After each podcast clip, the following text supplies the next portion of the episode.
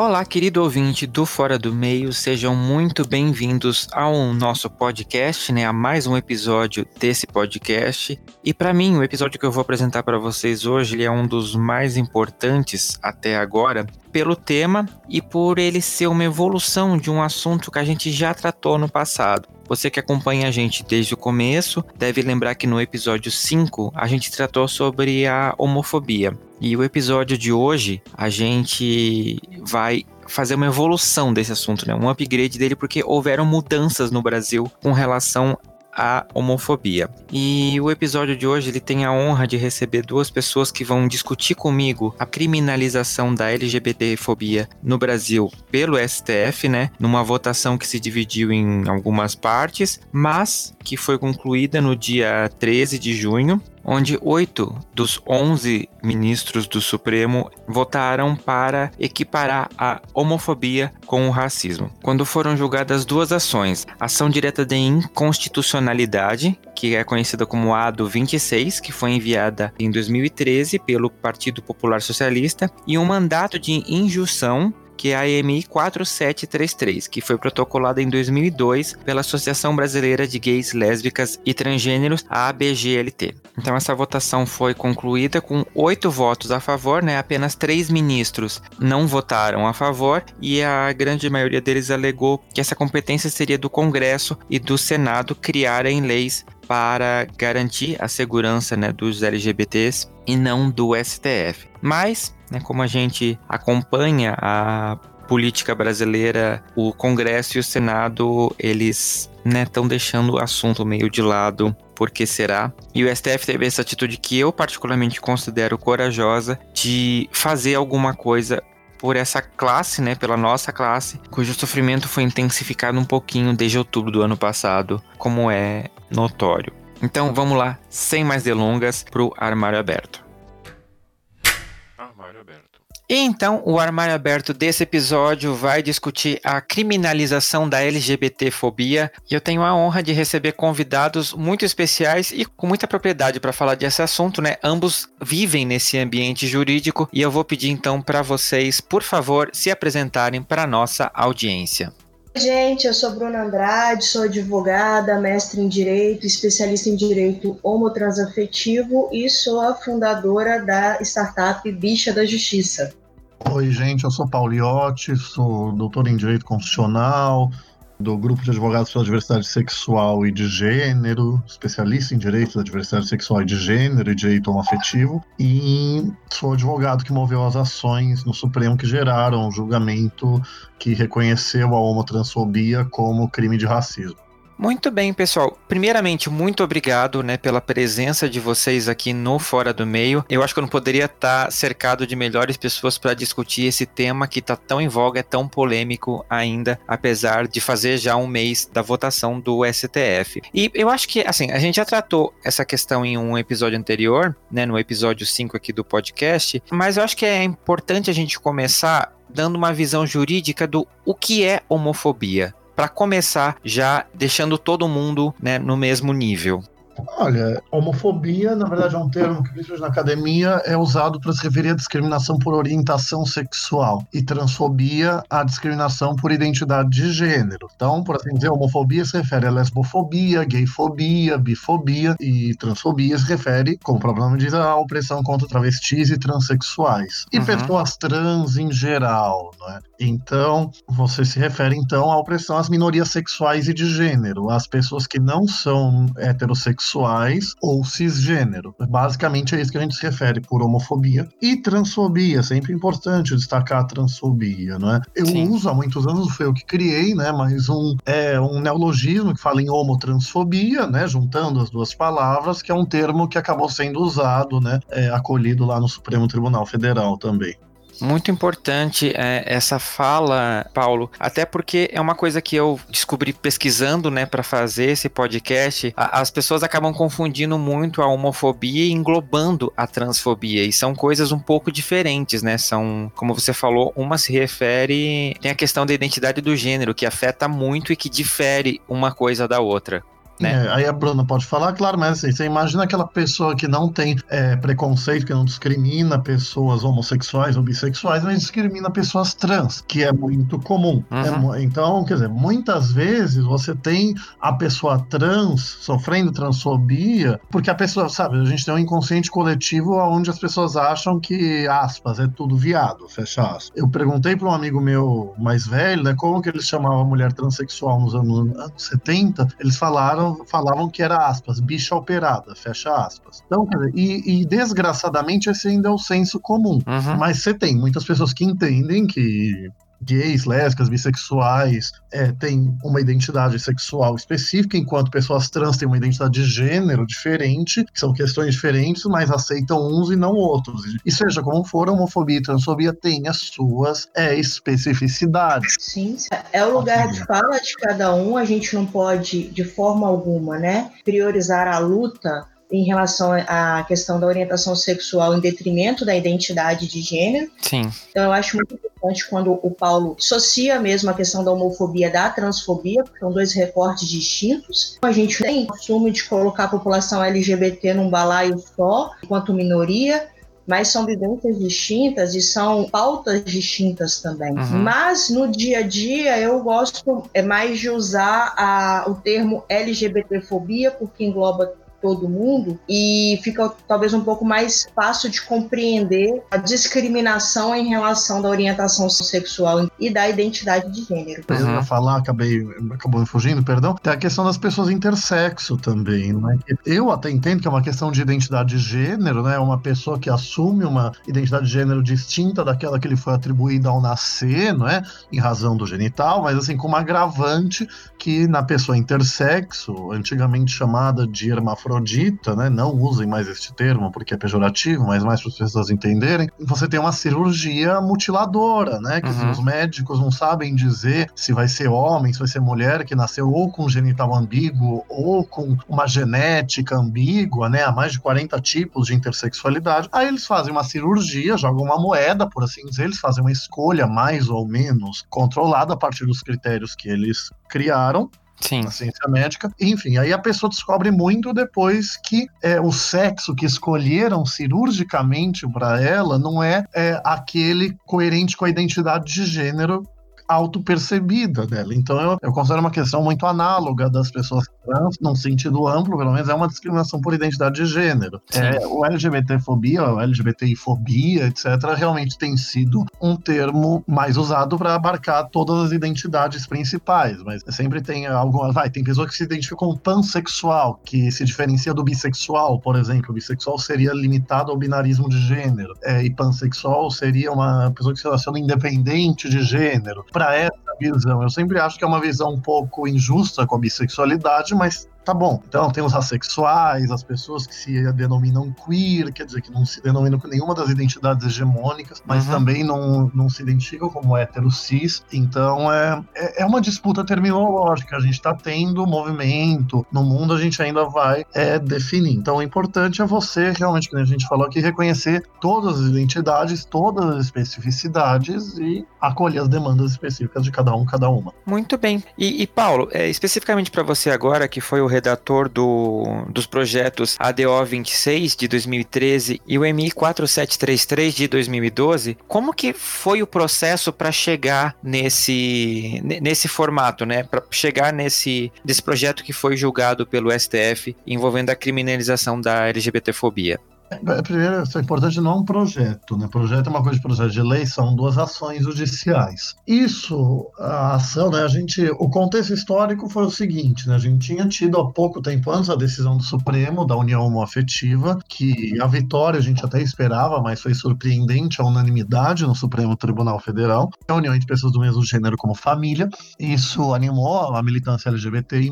Aí, quer dizer, o que gerou as ações especificamente foi a Rita Colasso, uma ativista do Rio de Janeiro, bacharel em Direito, doutora em História, falou no blog dela, né, que o Supremo Tribunal Federal ele tinha regulamentado a greve do serviço público civil em 2007, porque a Constituição exigia a criação de uma lei que regulamentasse esse direito e o Congresso nunca criava. Então, se ela falou assim, ah, se o Supremo pôde regulamentar a greve no serviço público, apesar da Constituição exigir lei do Congresso para isso, então por que ele não poderia regulamentar a criminalização da homotransfobia, apesar da Constituição, da mesma forma, exigir lei é, formal uhum. nesse sentido? Então, isso, eu já pensava nisso há alguns anos, é, isso chegou o movimento LGBTI+, e aí a senadora recém-eleita Marta Suplicy né, falar comigo, né, perguntando se eu não faria essas ações. Aí eu falei que sim. Aí eu demorei alguns meses, uns três meses depois eu escrevi a ação, aí pensamos um pouco mais, aí em maio de 2012 eu distribuí o mandado de injunção, o MI 4733 pela BGLT. E aí foi distribuído, né? Que falamos aí, não me lembro exatamente quando, mas minha, o João Júnior, que então trabalhava com o deputado João Willis, me apresentou o Eliseu Neto, que é do PPS Diversidade, agora Cidadania Diversidade, né? É porque o pessoal eu, não encampou a ação, o pessoal tem uma concepção de não apostar no direito penal para proteção dos direitos humanos, que é a ideia das ações, a ideia do julgamento. Aí ele levou para o Roberto Freire, que foi o presidente nacional do PPS, que topou a empreitada, e aí em dezembro de 2013, é, o Roberto Freire me assinou a procuração para mim, eu entrei com a ADO 26, Ação Direta de Inconstitucionalidade por Omissão, número 26, e pedindo então as idênticas. Uhum. É, a forma como eu entendo a ADO e o MI, é, eu sempre entendi que o pedido, a, a eficácia da decisão é a mesma, mas isso é muito juridiquês. Então, quer dizer, aí as duas ações pedem né, que o Supremo reconheça o, a obrigação constitucional do Congresso Nacional em criminalizar de maneira específica a homofobia e a transfobia. São os dois termos que eu uso nas ações, eram e são ainda os termos hegemônicos, mas eles falam, como a gente falou agora há pouco, em toda a discriminação, opressão por orientação sexual e identidade de gênero. Uhum. Então a LGBTI mais fobia está tá abarcada. Então reconhece a obrigação constitucional, quanto declara o dever do Congresso aprovar uma lei criminalizando a homotransfobia, então é o que a gente chama de declarar a mora inconstitucional, mora no sentido de boleto mesmo, de demora, já devia ter feito e não fez. Uhum. Então, aí eu falei pro Supremo eh, fixar um prazo para o Congresso aprovar uma lei, porque ele fazia isso na época. Falei, mas se ele achasse que não precisava estabelecer prazo, que ele já resolvesse o problema provisoriamente até o Congresso criar a lei. Como? Mandando aplicar uma lei antirracismo até que venha uma lei específica por por, por a gente defender que a homofobia e a transfobia são espécies de racismo, eu não peço que, eu não falo que elas são análogas ao racismo, eu falo que o racismo é um gênero do qual a homotransfobia, a negrofobia, a xenofobia, etc., são espécies. Aplica a lei de racismo por conta disso, até que o Congresso crie uma lei específica. As ações até pedem para o Supremo legislar, criar uma lei, mas isso é isso é minha tese de doutorado, quer dizer, minha, a Constituição manda legislar, o Congresso não legisla, o Supremo cria a norma válida no país inteiro a prevalecer até que o Congresso crie uma lei. Você tem juristas de muito peso já defendendo isso fora da área penal, para garantir de como a greve, mas na área penal, de maneira incoerente, a meu ver, eles não aplicam. O Supremo rejeitou esse pedido, mas isso é importante dizer, o Supremo não legislou. A homotransfobia significa interpretar a Constituição e a lei falam em raça e cor em palavras diferentes. Tem um crime que fala praticar, induzir ou incitar o preconceito ou discriminação por raça, cor, etnia, religião ou procedência nacional. Então, o crime de discriminação por raça, no sentido político e social de raça e racismo, abarca a homotransfobia. Uhum. É essa a tese das ações. Tem outra pergunta que a gente vai ver, né, sobre homo, homotransfobia e racismo, aí a gente pode falar lá, acho que é bom a Bruna falar agora também, né, que tô falando demais, mas é, é essa mais ou menos a ideia das duas ações. Não, essa é uma parte até bem interessante, porque tudo que eu li a respeito, né, do, dessa questão da, da equiparação, houve muitas críticas a embarcar a LGBTfobia dentro do racismo, porque as pessoas têm um conceito muito equivocado do que é o racismo mesmo para a lei. Uhum. Eu vi uhum. muita gente falando sobre isso, mas tipo assim, como que vai ser a mesma coisa, etc e tal. É, é interessante a gente explicar essa, né, essa equiparação. Bom, então assim, já concluindo, é, para falar disso também, o Supremo, em 2003, num julgado muito famoso, ele falou que o antissemitismo, a discriminação contra judeus, é espécie de racismo. Embora a discriminação por religião já tivesse na lei, é, se fosse um crime de discriminação não racista, ele estava prescrito, ou seja, não podia mais julgar, não podia punir. Uhum. Essa foi a tese da ação do habeas corpus que chegou no Supremo. Mas o Supremo rejeitou isso. Ele falou que o antissemitismo é discriminação por raça. Por quê? Em 2001, se não me engano, é, acabou-se de vez com a crença de que a humanidade seria formada por raças biologicamente distintas entre si, como muitos acreditavam. Então, para o racismo não virar crime impossível, que é uma categoria do direito penal, mas enfim, seria impossível você punir alguém por racismo pela unicidade biológica da raça humana, o Supremo adotou um conceito político e social de raça e racismo, referendado por farta literatura de direitos humanos desse julgamento, o HC, habeas corpus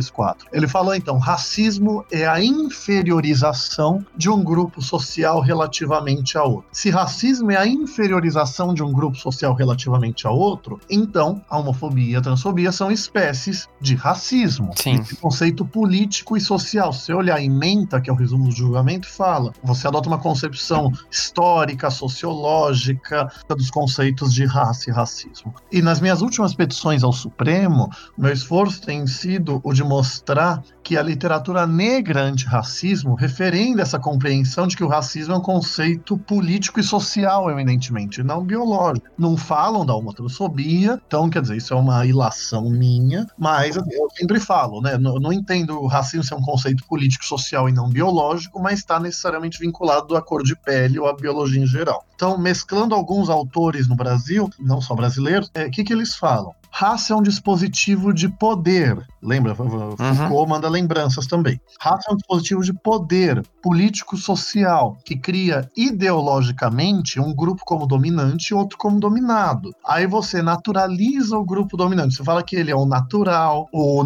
o de bem, o modelo de pessoa ideal. E você fala que o grupo dominado seria o antinatural, o anti-ideológico, perigoso, uma pessoa degenerada. Você teve teoria da degeneração racial para atacar a população negra, você teve teoria da degeneração sexual também para atacar a população LGBT. Então uhum. veja que em todos esses elementos de racismo, à luz da literatura especializada, a homotransfobia se enquadra. E não por analogia.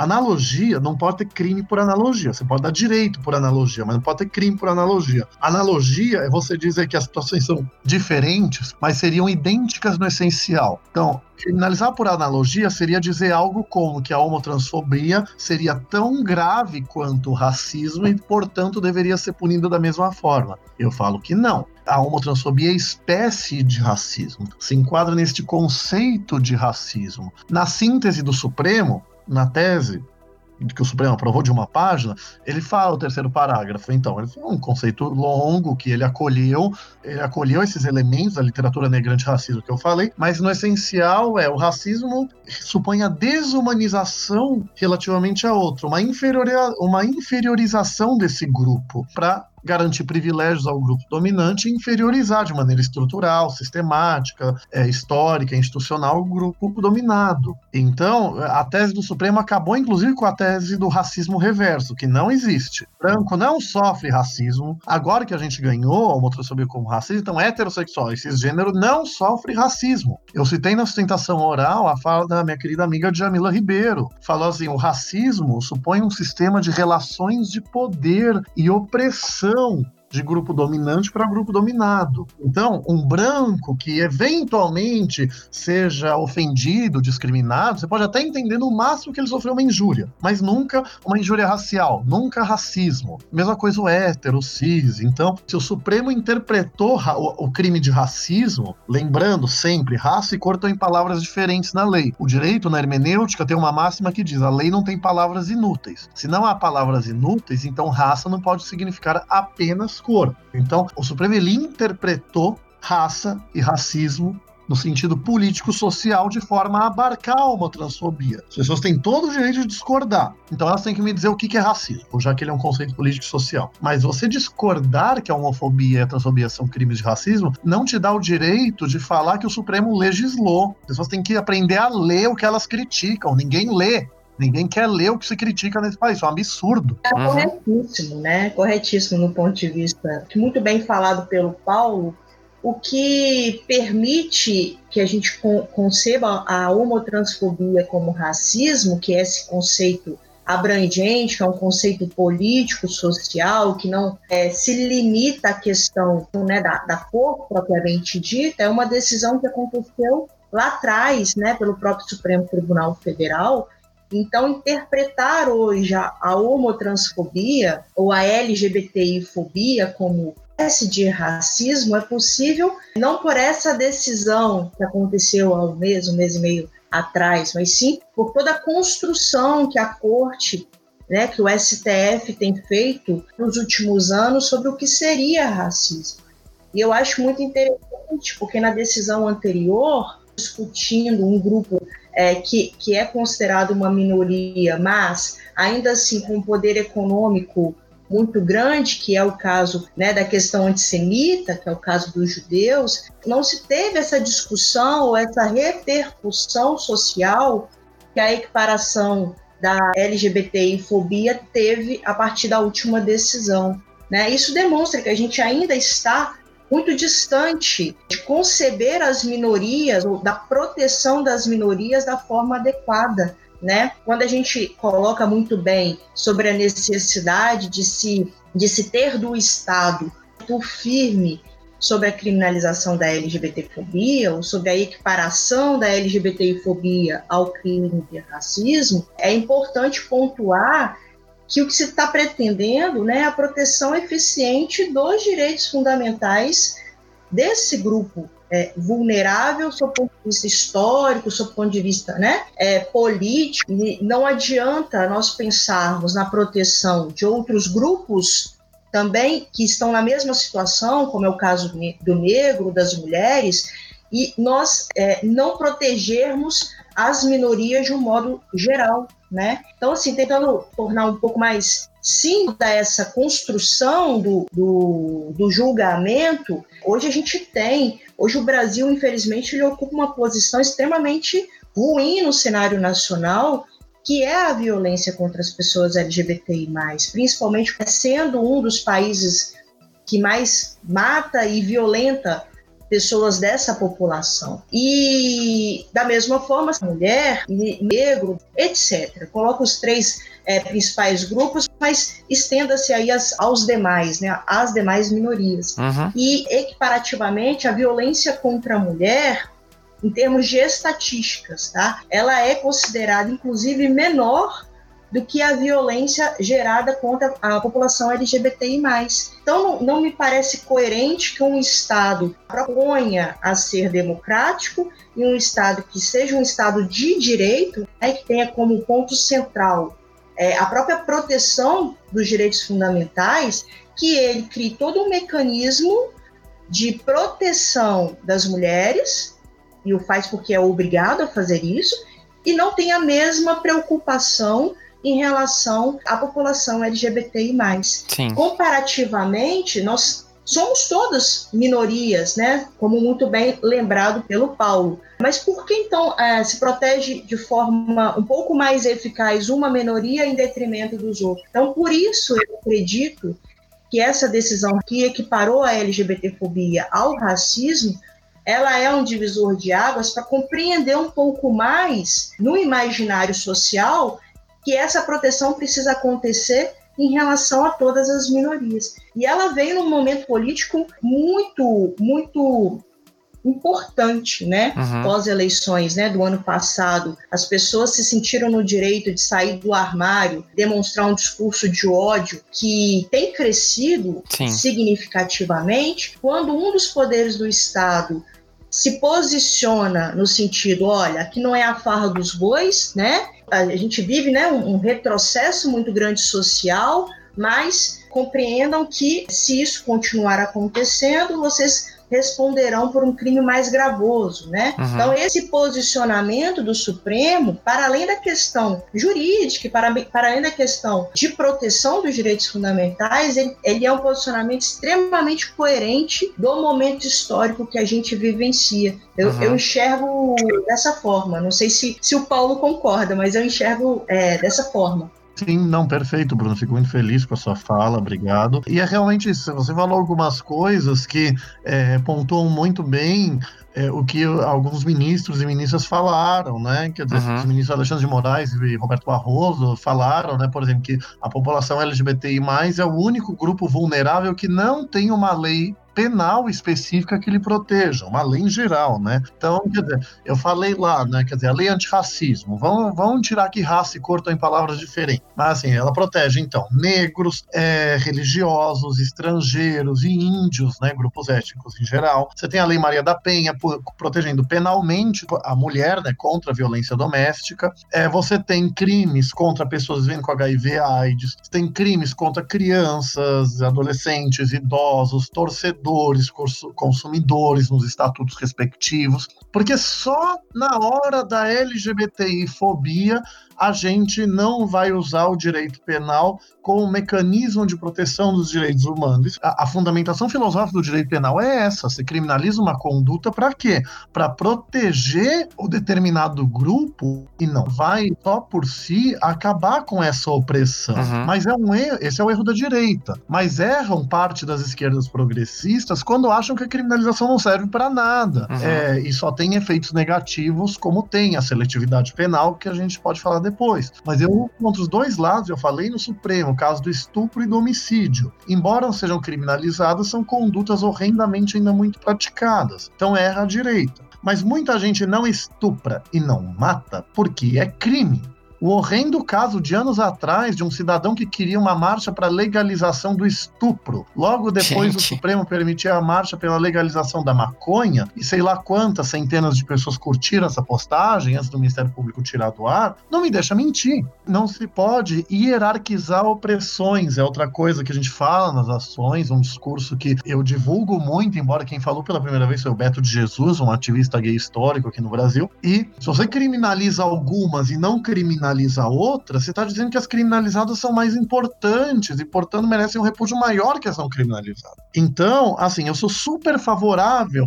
a gente reformar todo o sistema penal, o Código Penal, as leis penais, para uma lógica de justiça restaurativa, preocupada em, com foco em recuperação da vítima e até, por assim dizer, ressocializar de maneira mais ampla a pessoa que cometeu o fato criminoso. Não uhum. sou contra o abolicionismo penal de maneira nenhuma. Se a gente criar um projeto de lei, uma lei que substitua as penas de prisão por, por outras penas pragmaticamente eficiente, eu sou a favor, mas é que assim, a gente já tem, eu misturei os temas, me desculpe, penas alternativas a gente já tem no Brasil. Se a condenação criminal é de até quatro anos, o, o juiz substitui a pena de prisão por uma pena alternativa, então pode ser cesta básica, que a Lei Maria da Penha proíbe naquele contexto, pode ser prestação de serviço comunitário. Uhum. Tem um caso do Alexandre Frota contra o João Willis. O Alexandre Frota divulgou uma fake news contra o João Willis, que foi entendida como injúria e difamação, se não me engano. Ele foi condenado criminalmente. O que, que o juiz faz? Condena a X tempos de prisão, de reclusão, vírgula, substituído por o Alexandre Frota foi condenado a picar papel num fórum aqui em São Paulo pelo tamanho da pena. Mas eu sou super a favor de reformar todo o sistema penal para todas as penas serem alternativas, etc. Mas assim, até o minimalista penal quem fala em estado penal mínimo fala que em casos muito graves de homicídio, estupro, genocídio, tortura, nesses casos tem que ter prisão. Sim. Então, assim, quem é abolicionista tem que dizer o que, que a gente faz nesse caso, nesses casos graves. Mas dito isso, eu sou super a favor da gente reformar o sistema penal inteiro para uma lógica mais humanista, para uma lógica não privativa de liberdade, se for possível. Fico à disposição para ajudar a construir um projeto nesse sentido. Mas até lá, ou se muda o sistema penal inteiro, ou se criminaliza a homotransfobia como se criminaliza tudo nesse país, porque não somos tubos de ensaio. Eu uhum. falo isso no artigo há anos e falo, né? Quer dizer, quem me chama de esquerda punitiva, é, reverberando uma fala da professora Maria Lúcia Carão, uma, crimino, uma abolicionista criminóloga famosa, que inclusive acusa o Supremo de ter criminalizado por analogia, então a ilustre professora não leu ou não leu com atenção a decisão que ela critica, é, é uma fala irresponsável, porque a Maria Lúcia Carão, argumento de autoridade, muita gente vai ler ela e não vai ler mais ninguém, então eu faço essa crítica dura, mas a princípio, mas entendo eu, né, que respeitosa é, a ela sempre. Mas para quem me chama de esquerda punitiva, eu chamo de esquerda idílica. Uma esquerda que está lá no mundo das ideias do Platão, numa utopia, e não me diz o que a gente faz no mundo real no curto prazo, pelo menos com esses casos gravíssimos de violência física, assassinato, genocídio, que até quem defende o direito penal mínimo, que é a posição do deputado John Willis, uhum. que nesses casos excepcionais tem que ter privação de liberdade. Já é a favor da criminalização da LGBTfobia, mas com penas alternativas em tudo aquilo que não seja é, violência física. Uhum. Aí já foi muito eh, generoso, eu acho, que ele tem essa posição, que ele é muito criticado no movimento, mas depois das tentações orais, dia 13 de fevereiro, ele publicou um artigo, numa, não lembro se foi no Estadão, mas num jornal ficou online físico. Primeiro que ele me elogiou muito, eternamente grato. Ele falou ah, que eu seria o maior advogado de direitos humanos do país, fico muito lisonjeado. Mas ele falou assim: vamos separar a questão jurídica da política. Juridicamente, o Pauliotti está certo e a homotransfobia eh, tem que ser considerado crime de racismo. Aí, politicamente, ele fala as é, ressalvas dele ao uso do direito penal. Eu achei maravilhoso. Do Jean apoiar a procedência das ações. Ou seja, ele falou: enquanto a gente não muda as leis, enfim, a homotransfobia tem que ser considerada crime de racismo. É isso que as pessoas não querem muito entender, a diferença de direito para política. Uhum. Você disputa politicamente o significado do direito, mas é, no sentido estrito, são coisas diferentes. Senão, vai ter que entender que o juiz decide como ele quiser, conforme a cabeça dele. Não, ele tá, tem que estar tá vinculado à lei. Claro que o juiz não é autômato, é, juristas diferentes podem ter interpretações diferentes, mas as pessoas têm que saber diferenciar, no sentido estrito, direito e política. Então eu acho que assim, a criminalização, como a Bruna falou, ela vem num momento político muito importante, porque assim, discriminar alguém em discurso de ódio não é crime no Código Penal. É crime só na lei antirracismo. Você expulsar um casal gay de um bar, não atender uma pessoa trans, etc., isso não é crime no Código Penal. E o crime de injúria, suponha você ofender uma pessoa individualizada. Você falar seu gay pedófilo, até é crime de, é, já era crime de injúria. Agora, você falar gays pedófilos, que é uma, um preconceito muito é, difundido contra a comunidade gay, contra a comunidade LGBT em geral, uhum. não seria crime, porque está ofendendo uma coletividade de pessoas. São crimes só na lei antirracismo no praticar, induzir ou incitar o preconceito ou discriminação. Mas é, então, quer dizer, tudo isso para falar que muito do que a Bruna falou de maneira muito mais clara, talvez sem tanto juridiquês do que eu, foi tudo reverberado de, de maior ou menor forma no julgamento do Supremo, que eu fico muito feliz com esse diálogo. Muito bem. E Bruna, especificamente para você que atende pessoas LGBTs através do Bicha da Justiça, como que você enxergou esse movimento? O que que alterou para você na sua forma de trabalho é no antes e depois da aprovação do STF sobre a questão da criminalização? O que que impactou assim no seu dia a dia que você sente mais?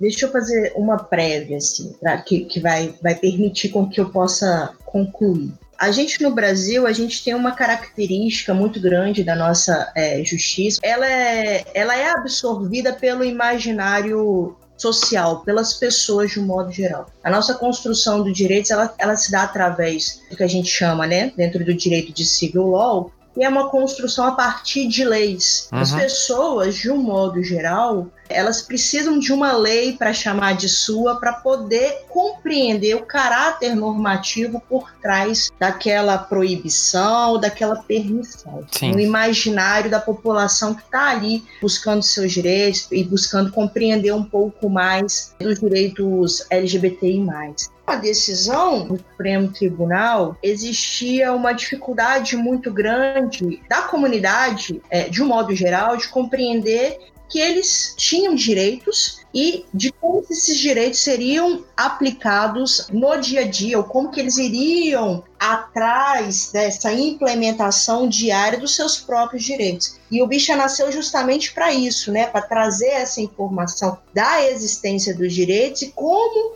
que nós, população LGBTI+, vamos conseguir implementá-los. Com a decisão, pelo momento político, como eu ressaltei anteriormente, as pessoas compreenderam que, é, de fato, elas têm direitos e que é, existe dentro de um Estado pelo menos um dos poderes preocupa, uhum. né? Então, eu, eu enxergo como um divisor de águas, né? Porque, de um modo geral, a gente vinha com a informação: olha, você tem direito de não ser discriminado. Para ser bem simplista. Você tem direito de não ser discriminado. E a primeira pergunta que me faziam lá no começo do Bicha da Justiça é: mas onde está escrito isso? Né? Uhum. Para eu mostrar lá na minha faculdade, quando é, me negam o meu direito ao, ao meu próprio nome, onde está escrito isso para eu levar lá no meu trabalho, para acabar com as piadinhas. E aí realmente me pediam muito é né, essa questão da informação, onde está escrito para eu imprimir e levar lá para a pessoa. E de um modo geral,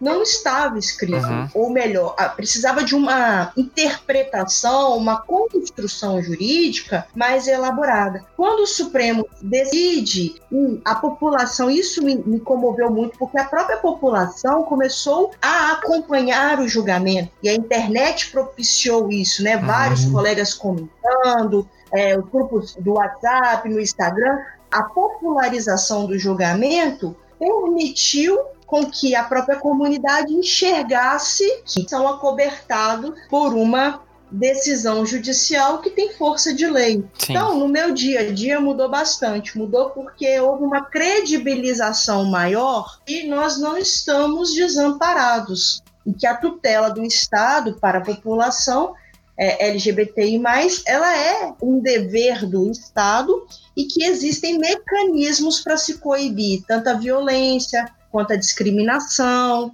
e assim sucessivamente.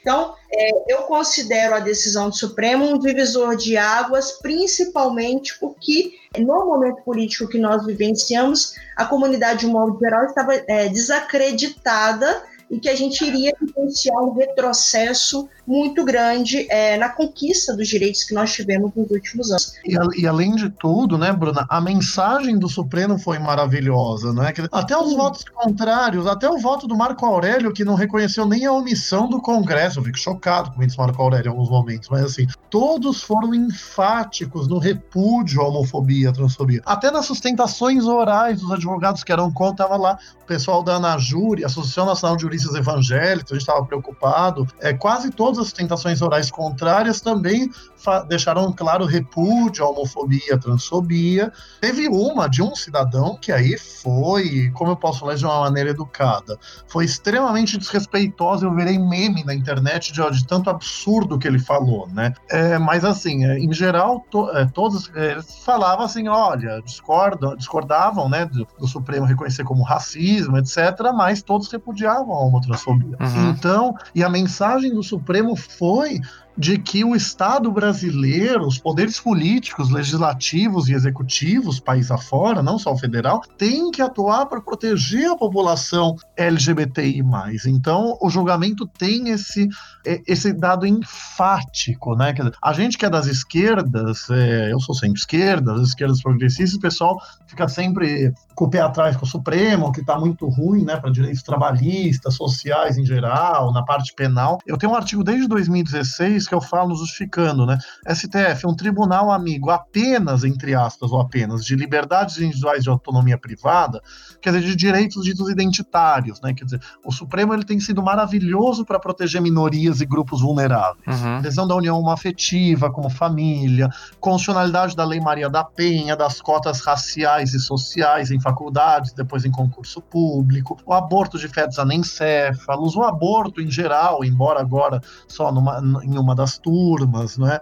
Seja, o Supremo derruba ainda, derrubou até, derruba até hoje discriminação de pessoa com tatuagem em concurso público. Ainda tem edital que proíbe pessoa com tatuagem de, de se inscrever. Então, é, a decisão do Supremo que falou que a Lei Maria da Penha, é, para ação penal, não precisa de representação, que é a vítima, por assim dizer, uma segunda vez na delegacia. É, isso é uma forma, assim, de tornar a proteção penal da Lei Maria da Penha mais fácil de ser obtida. Então, é um tribunal muito progressista nos costumes uhum. e para proteger as minorias e grupos vulneráveis em geral. Então, o Supremo ele se confirma como um porto seguro da população LGBTI+, claro, e da proteção de minorias e grupos vulneráveis contra discriminação, ainda que num contexto neoliberal. Acho que isso a gente não tem como falar hoje, fica para outro dia, mas é, é uma mensagem muito positiva do Supremo Tribunal Federal numa categoria do direito que eu gosto, né, que é de um autor famoso, do Orkin, de igual respeito e consideração.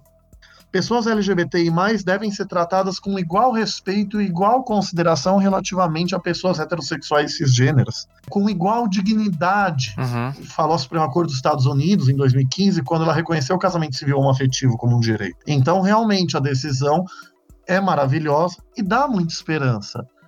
Em fevereiro, eu só, felizmente, graças a Cher, a Deus, né, eu só recebi manifestações de carinho, agradecimento, felicidade, mas assim, é indescritível e é, é até emocionante. Muito, a gente fica muito feliz de ver como essa decisão, desde as sustentações orais, como elas deram alegria, esperança para a população LGBTI, de que agora a opressão homotransfóbica vai conseguir ser punida. Uhum. Então, isso realmente é algo muito importante. Assim, a gente vai ter a mesma dificuldade que a população negra tem de implementar a lei antirracismo. É uma coisa difícil, a jurisprudência é restritiva, mas assim, mas se você está com um bom advogado, principalmente se o movimento social pressionar o judiciário, a, não só em casos de grande repercussão, mas assim, Sim. a pressionar que casos de opressão sejam considerados como criminosos e não como manifestação de liberdade de expressão, por assim dizer, a gente vai conseguir punir o homotransfóbico. E isso com penas alternativas. Deixa eu voltar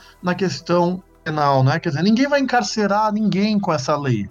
Como assim? A lei, a lei antirracista tem penas de 1 a 3 anos em geral. Quando agrava a pena, por alguns motivos, ela vira de 2 a 5. Como eu já falei, quando a pena é até 4, o Código Penal diz que o juiz vai substituir por pena alternativa, exceto se ele fundamentar a extrema gravidade do caso a demandar a prisão, a reclusão, o que é raro.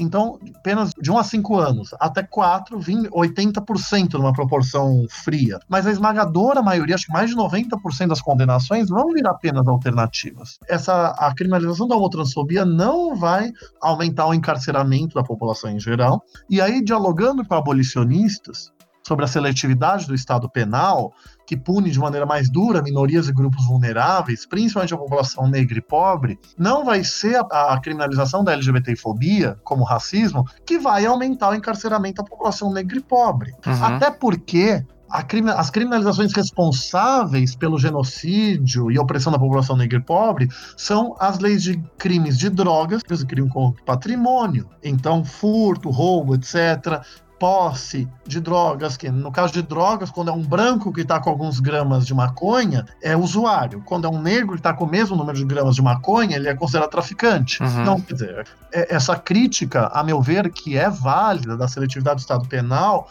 ela erra o alvo não vai ser a criminalização da homotransfobia como racismo, não vai ser uma lei antidiscriminatória que vai aumentar a opressão da população negra e pobre. O que, que a gente faz no curto prazo? No longo prazo, a gente no movimento LGBTI, o movimento nunca saiu do Congresso Nacional, eu fico espantado, as pessoas acham que a gente vai para o judiciário e nunca teve no Congresso, não. Desde 88, na Constituinte, para pegar esse marco, a gente está nos poderes políticos. E você, desde sempre, o movimento tenta fazer uma educação inclusiva. Uhum. As escolas educarem crianças e adolescentes que existem pessoas LGBTI, que a criança LGBTI existe, é o mote das Mães pela Diversidade. Você tem que reconhecer. A gente defende que a escola reconheça que existem crianças LGBTI, ou pessoas em geral, e que tem que respeitar, ou no mínimo tolerar.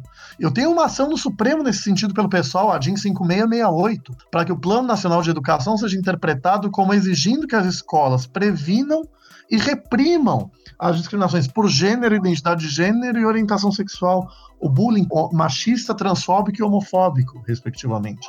Então, quer dizer, o abolicionista ele tem que me dizer o que, que a gente faz no curto prazo. A gente, do movimento, que apoia a criminalização, fala que a criminalização é medida de curto prazo e educação de longo. Uhum. Eu, aí eu brinco também que eu tenho uma utopia também que eu acho que é menos utópica que a do abolicionista. O abolicionista quer acabar com o Estado penal sem me dizer muito o que a gente faz no lugar tá bom? Eu acho que a gente pode um direito, ter um direito penal sem seletividade ou com menos seletividade. Faz os movimentos sociais começarem a pressionar o judiciário quando tiver um caso, de grande repercussão, ou casos em geral, de racismo negrofóbico, agora de racismo homotransfóbico.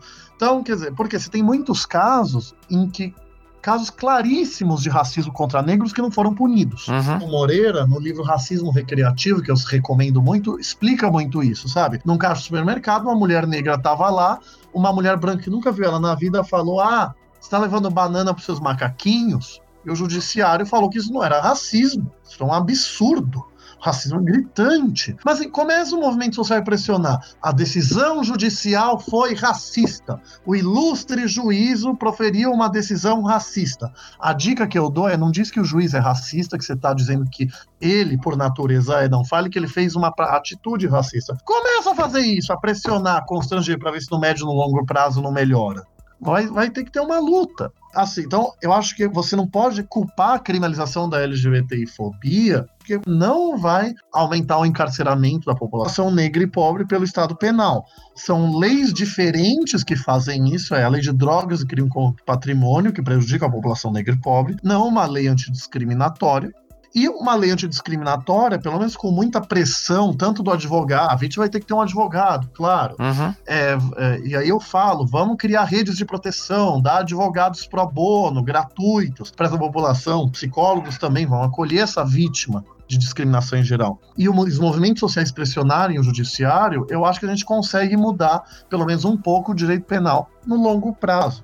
Então a, gente luta com o direito penal para punir a pessoa no curto prazo, vai ser uma pena alternativa. Pode ser direito civil também. Quem não quer usar o direito penal, processa no civil, pede indenização os poucos estados que, e municípios que têm leis antidiscriminatórias, como São Paulo, a Lei 10948 de 2001, Minas também tem uma que eu não lembro o número, a Bruna vai saber, mas que pune só a empresa, a pessoa jurídica, use essas leis, que aí você não tem realmente o risco de encarcerar. Mas no curto prazo a gente pune, no longo prazo a gente educa. Uhum. Essa é a lógica do movimento LGBTI, mais desde sempre. Isso é importante ser ressaltado.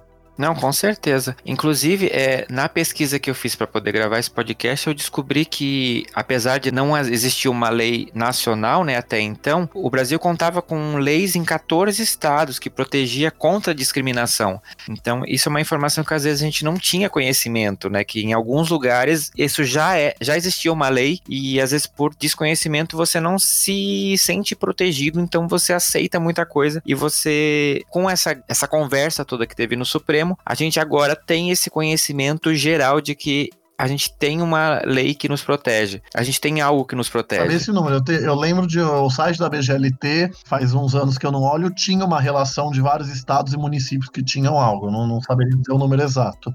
É, e como que vocês enxergam, agora que a gente tem essa decisão do STF, a adequação dos poderes públicos para poder cumprir essa lei? Porque a gente sabe, né, a gente escuta nos noticiários que às vezes a, a gente não pode contar. A, a polícia não tem o treinamento necessário para poder acolher uma denúncia de LGBTfobia, ou quando recebe o comportamento dela não é muito adequado, é, no sentido de proteção. O que, que vocês entendem que seria o movimento do Estado, né, do poder público no futuro. É criar delegacias, é criar outras formas da gente poder fazer denúncias e proteger a população LGBT agora que tem a decisão do STF? Eu enxergo da seguinte forma, como o Paulo pontuou, é uma construção, né? Nós não vamos é, da noite para o dia ter uma tutela completa e abrangente dos direitos é, homotransafetivos no Brasil. Uhum. Foi um passo significativo. Esse passo ele não é pioneiro, né? Essa construção ela já tem 10, 15 anos de forma mais efetiva, né, do reconhecimento dos direitos homotransafetivos, mas é, o passo da criminalização da homofobia, ela, ele foi um passo significativo. Eu enxergo que, novamente, a comunidade ou a população LGBTI+, tem um papel importante né, na cobrança de que essa implementação ocorra de, de fato. Uhum. O Estado, e aí eu entendo todos os poderes do Estado e a sociedade civil, estão obrigados a respeitar os direitos fundamentais das pessoas LGBTI+, e a não descriminalizar a, a população, a, é, a, sociedade civil, né, as pessoas sendo penalizadas sob ponto de vista criminal, cada vez mais penalizadas sob ponto de vista civil, né, com o, o dever da indenização. Mas para que isso aconteça, eu sempre é, reforço que nós da comunidade temos um papel importante de bater na porta do judiciário de bater na, na delegacia e cobrar e, e, relatar o que está acontecendo. E eu acredito que isso vai acontecer e essa situação ela vai acontecer cada vez mais Se a, se a, população, se nós da comunidade não tínhamos uma decisão ou uma lei para chamar de nossa, para nos proteger nesse sentido, a partir do momento em que essa decisão se tornou evidente, cada vez mais a comunidade vai se sentir mais confiável, né, de procurar as delegacias e o judiciário mas não é um movimento da noite para o dia. Uhum. As delegacias não se tornarão receptivas e adequadas da noite para o dia. É um movimento que tem que acontecer de forma abrangente, tem que haver educação no poder executivo, no legislativo, no próprio judiciário, e nós temos que nos movimentar no sentido de bater a porta desses três poderes e cobrar um posicionamento no sentido de implementar o direito reconhecido pelo Supremo. Senão, acaba que a decisão se torna ineficaz, né? Então, eu, eu enxergo que esses são os próximos passos. O mero reconhecimento, ele é significativo, ele vem num momento decisivo, ele foi importantíssimo, agora cabe a nós continuar o movimento de luta, continuar o movimento de cobrança, para que tanto as delegacias, aí já alisando o poder é, executivo, né, uhum. sejam preparadas para o recebimento da população, porque a gente sabe que a realidade da maioria dos estados não, não é uma realidade receptiva, né? É cobrar, cobrar, cobrar e cada vez mais cobrar para que todo, toda essa construção que tem acontecido não seja uma construção é, ineficaz. Perfeito, concordo plenamente com tudo que a Bruna falou. E então agora, quer dizer, quando vem uma lei, nesse caso uma decisão judicial com força de lei, né, a gente tem é, aí vem a luta para implementar a lei, para a lei se tornar efetiva, eficaz. Aí a gente vai ter que discutir enquanto movimento social como que a gente vai fazer uhum. para essa lei é não cair no, no esquecimento, como a Bruna falou, na ineficácia. Então aí é um movimento social, movimento LGBTI mais vai ter que discutir como agir, claro, é, e estratégias, mas assim, tem que capacitar e sensibilizar. Capacitação é ensinar a trabalhar com a lei. É, sensibilizar é mostrar que a pessoa merece igual respeito e consideração, né? A gente é desumanizar. Falei no Sim. Supremo, no argumento do racismo. A gente, não é a gente que se considera uma raça apartada. São homotransfóbicos, LGBTI-fóbicos, que nos consideram uma raça do demônio a ser segregada, exterminada ou algo mais. Então, é sensibilizar também, além de capacitar. Assim, delegacias especializadas. Não precisa ter uma delegacia só para LGBTI. Em São Paulo, em outros estados, tem, é, tem a DECRAD, Delegacia de Crimes Raciais e Delitos de Intolerância. Então, desde antes de considerar a LGBTI-fobia como racismo, a DECRAD atendia a população, os crimes contra pessoas LGBTI, como delitos de intolerância em geral. Uhum. Então, não dá para ter uma delegacia para cada minoria. Talvez até fosse o ideal. Mas você tem que capacitar também, sensibilizar todas as delegacias, porque, curiosamente, eu não atuo tanto na área penal, né? Não sou advogado criminalista, embora eu entenda de teoria do crime, teoria constitucional do crime, obviamente. Mas, assim, na prática tem uma dificuldade aqui em São Paulo. Você vai numa delegacia, eles querem mandar tudo para a DECRAD, ou tudo para a delegacia da mulher, quando é contra a mulher, sabe? Então, isso é uma coisa que o Estado tem que regulamentar para todas serem capazes de trabalhar. Ainda que com a DECRAD, com a delegacia especializada servindo assim de apoio, sabe? Dando subsídios teóricos, práticos, tirando dúvidas, etc. É, você tem um problema sério, principalmente com a população de travestis, é, de policiais extremamente transfóbicos. Tem relatos disso. Uhum. Então, você vai ter que capacitar, sensibilizar. Claro, você tem que denunciar não só na ouvidoria da polícia, denunciar criminalmente, civilmente. Aí a importância da gente é, reforçar as defensorias públicas no estado de São Paulo para poder acolher essa população. Mas a defensoria pública em São Paulo, maior estado da federação, tem 600 defensores para o estado inteiro. Então, quer dizer, tem, não tem braço para tudo. Então, a defensoria não faz, não representa o acusado em processo penal. Não representa a vítima, por exemplo. Então, mas faz ação civil, faz ação da lei estadual antidiscriminatória, pelo menos te dá um subsídio já geral. Uhum. Então, é a grande luta realmente. Agora, é como vamos implementar a lei, porque vai, imagina principalmente a população LGBT mais negra e pobre, né? Quer dizer, socialmente muito oprimida. Você não conhece um advogado, advogado criminalista é caro, é muito caro. É, não estou nem falando que tá errado, mas é um fato, é mais caro que os advogados em geral. Então, quer dizer, essa pessoa vai para a delegacia, aí vai ter resistência, não é? Quer dizer, então é uma coisa que a gente vai ter que realmente pensar e, e vai ter que ser no âmbito estadual. Porque, assim, crime no Brasil, ao contrário dos Estados Unidos, só por lei federal. Então, só decisão do Supremo nesse caso, né, por assim dizer. É, decisão do Supremo interpretando uma lei federal, para me fazer claro. Para não falarem que estou falando que o Supremo pode criar crimes e que todo mundo fala isso sem ler, é ótimo. e, pior que eu até falo, né, mas assim, desde que para cumprir uma ordem constitucional expressa, aí voltando desabafos, desculpa, pessoa, ah, agora que o Supremo falou que a homotransfobia é crime, ele vai poder criminalizar todos os movimentos sociais. Ah, pelo amor de Deus, as pessoas, é o que eu falei, mas as pessoas não leem o que elas criticam. É o argumento do espantalho. A pessoa inventa um monstro que não existe e combate esse monstro a pretexto de combater outra coisa. Pelo amor de Deus. Eu, eu, eu, peço desculpas, a paciência não é uma das minhas grandes virtudes, sabe? Mas eu acho que as pessoas podiam colaborar um pouquinho, né? Vamos estudar um pouco, uma, uma página. As pessoas querem opinar sobre tudo sem ler, sem ler uma página sobre nada, sabe? Mas enfim, né? desabafos à parte, me perdoem. Mas assim, você agora realmente a gente vai ter que capacitar e sensibilizar delegacias, criar delegacia especializada nos estados que não existem. Mas assim, ah, mas eu estava falando que assim, a crime tem que ser por lei federal. Mas a polícia, tirando a polícia federal, que é para caso específico, a polícia é estadual. Então você tem que ir, na terminologia de São Paulo, na Secretaria de Segurança Pública, no secretário de Segurança Pública de cada estado, ou secretária, conforme o nome que se tenha, para implementar. Por exemplo, o Alexandre de Moraes, pouco antes de ser ministro do Supremo, ele era secretário de Segurança Pública em São Paulo, foi ele que mandou colocar a motivação no boletim de ocorrência, um campo, para dizer que a motivação foi por orientação sexual e identidade de gênero no boletim de ocorrência. Cada estado tem que fazer isso. Então a gente tem que dialogar com cada estado. Se não sair, a gente processa. Mas assim, é problemático só o judiciário resolver os nossos problemas. Eu sou o primeiro a falar que o judiciário faz parte da democracia.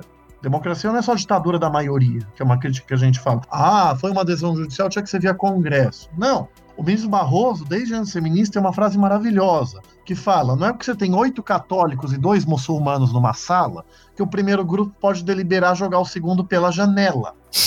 Democracia, a maioria manda, vírgula, desde respeitado os direitos básicos da minoria. Direitos esses afirmados na Constituição e tratados de direitos humanos para simplificar. Sim. Então, mas então a decisão do Supremo é democrática, porque faz valer a Constituição. Mas assim, dito isso, é um problema a democracia ser implementada só pelo judiciário. Então, antes de processarmos, vamos tentar dialogar com os poderes políticos, dialogar com governadores, presidente, dialogar com o Dória em São Paulo, Bolsonaro, tá bom, é mais difícil. Mas assim, a gente. É, mas eu acho que vamos assim, eu sou um cético do bem. O cético duvida de tudo. Eu não duvido. Nesse caso, até sou um cético tradicional, tá bom, mas vamos falar com eles, vamos ver o que eles respondem. Se negarem ou ficarem sem responder, o que é muito comum, aí a gente processa. Mas a gente tem que mostrar para o judiciário em geral e para o Supremo que a gente não está abandonando os poderes políticos, a gente tenta resolver extrajudicialmente. Uhum. E não só pelo juridiquês do interesse de agir, quer dizer, você tem que provar que você não consegue resolver extrajudicialmente o problema. Mas não, porque essa má vontade dos poderes políticos, inclusive, dá ao judiciário um fundamento a mais para nos proteger que é o que a gente chama de função contra-majoritária. Você tem que afirmar os direitos humanos, os direitos fundamentais, mesmo contra a vontade da maioria. Se a minoria é estigmatizada pelos poderes políticos, o judiciário se legitima a atuar para fazer esses direitos fundamentais, esses direitos humanos serem respeitados. Mas enfim, é a, eu claramente falo demais sempre, eu já me aceitei isso. é isso, é a luta para implementar as leis, simplificando com delegacias especializadas onde não houver, capacitação e sensibilização de delegacias em geral, ajudar na melhoria das defensorias públicas e dos ministérios públicos para que atuem também. O que, agora que a homotransfobia é racismo, eu vou ter que emendar em outra coisa, me desculpem. É, quem faz a denúncia por racismo é o Ministério Público. É ação penal incondicionada. Aí você tem essa invenção, essa jabuticaba brasileira da injúria racial, que assim, é que quando veio a lei de racismo, só era crime o racismo. Aí os juízes, com indecisões racistas, começaram a falar: não, racismo é uma ofensa à coletividade. Você ofender uma pessoa individual por elementos sociais é uma injúria. Então, ou virava injúria simples, que a pena é ridícula, ou falavam que não era crime. Aí em 97 colocaram na lei a injúria racial, num projeto de lei do Paulo Paim para atualizar a lei antirracismo. Então, quer dizer, que aí a pena é, de, é a mesma pena da lei antirracismo. E o Supremo e o STJ falaram que a injúria racial é imprescritível, não tem prazo para processar, porque ela é forma de racismo. É, viu, Bruna? Eles partiram do mesmo conceito de racismo que eu parti nas ações, do caso Elvanger, lá de inferiorização de um grupo social a outro, relativamente a outro, para dizer que a injúria racial é espécie de racismo. Mas dito isso, está na lei, então quer dizer, a injúria racial é a própria vítima tem que fazer o boletim de ocorrência, aí tem que uma segunda vez fazer o que a gente chama de representação, aí o Ministério Público assume a ação. Então, quer dizer, a gente tem que capacitar também o Ministério Público para que ele, enfim, promova as ações penais. Se ele não promover, aí a própria vítima pode promover. É, diz lá, é ação penal privada subsidiária da pública, para quem for do direito. Mas, assim, a gente precisa da parceria do Ministério Público e da Defensoria Pública, claro. Também para ações civis, né? Lembra a fala do Levi Fidelix no, em 2014? Não era considerada crime, mas a Defensoria Pública entrou com uma ação de indenização por dano moral coletivo. Ganhou em primeira instância, perdeu em segunda, tá para ser julgado no Superior Tribunal de Justiça. E aí, lembrando, e essa fala do Fidelix é um bom exemplo tá nas suas perguntas, né? Quer dizer, alguma coisa nesse sentido. O que, que a gente vai processar? Depois não deixa a gente esquecer de falar da questão da liberdade religiosa, que é muito importante. Uhum. Ninguém vai prender padre ou pastor por falar que seja lá o que é pecado. Sim. O Levi Fidelix ele não foi processado por dizer que aparelho escritor não reproduz. Isso eu costumo dizer que prova que ele fala pelo aparelho escritor dele. Sim.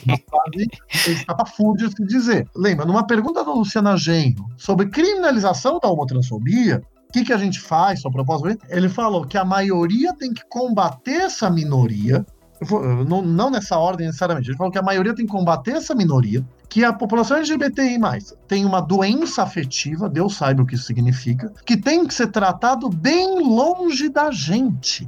Então veja, ele falou para a maioria combater uma minoria, estigmatizado. Ele patologizou toda a população LGBTI+, e mandou segregar, ser tratado bem longe da gente. O dano moral coletivo é por isso, não pelo aparelho escritor não reproduz. Mas, de novo, as pessoas não querem ler o que elas criticam, que no caso é a petição inicial da Defensoria Pública. Uhum. Então, é, a gente precisa do apoio destes, ó, a defensoria normalmente é mais progressista que o Ministério Público, embora haja é, promotores e promotoras muito progressistas também. Mas é um diálogo que a gente tem que ter, inclusive para eles fazerem as ações e a gente apoiar as ações. Agora que a homotransfobia é racismo, é a lei de ação civil pública fala que grupos raciais podem entrar com ação também. Não está lá LGBTI+, era polêmico se a gente podia entrar antes com uma ação coletiva. Enfim, se racismo é um conceito político-social, pessoas LGBTI+, é, o conceito de grupo racial e raça também, também é político-social. Então, pessoas LGBTIs também são uma raça, mas no sentido político social do termo. Uhum.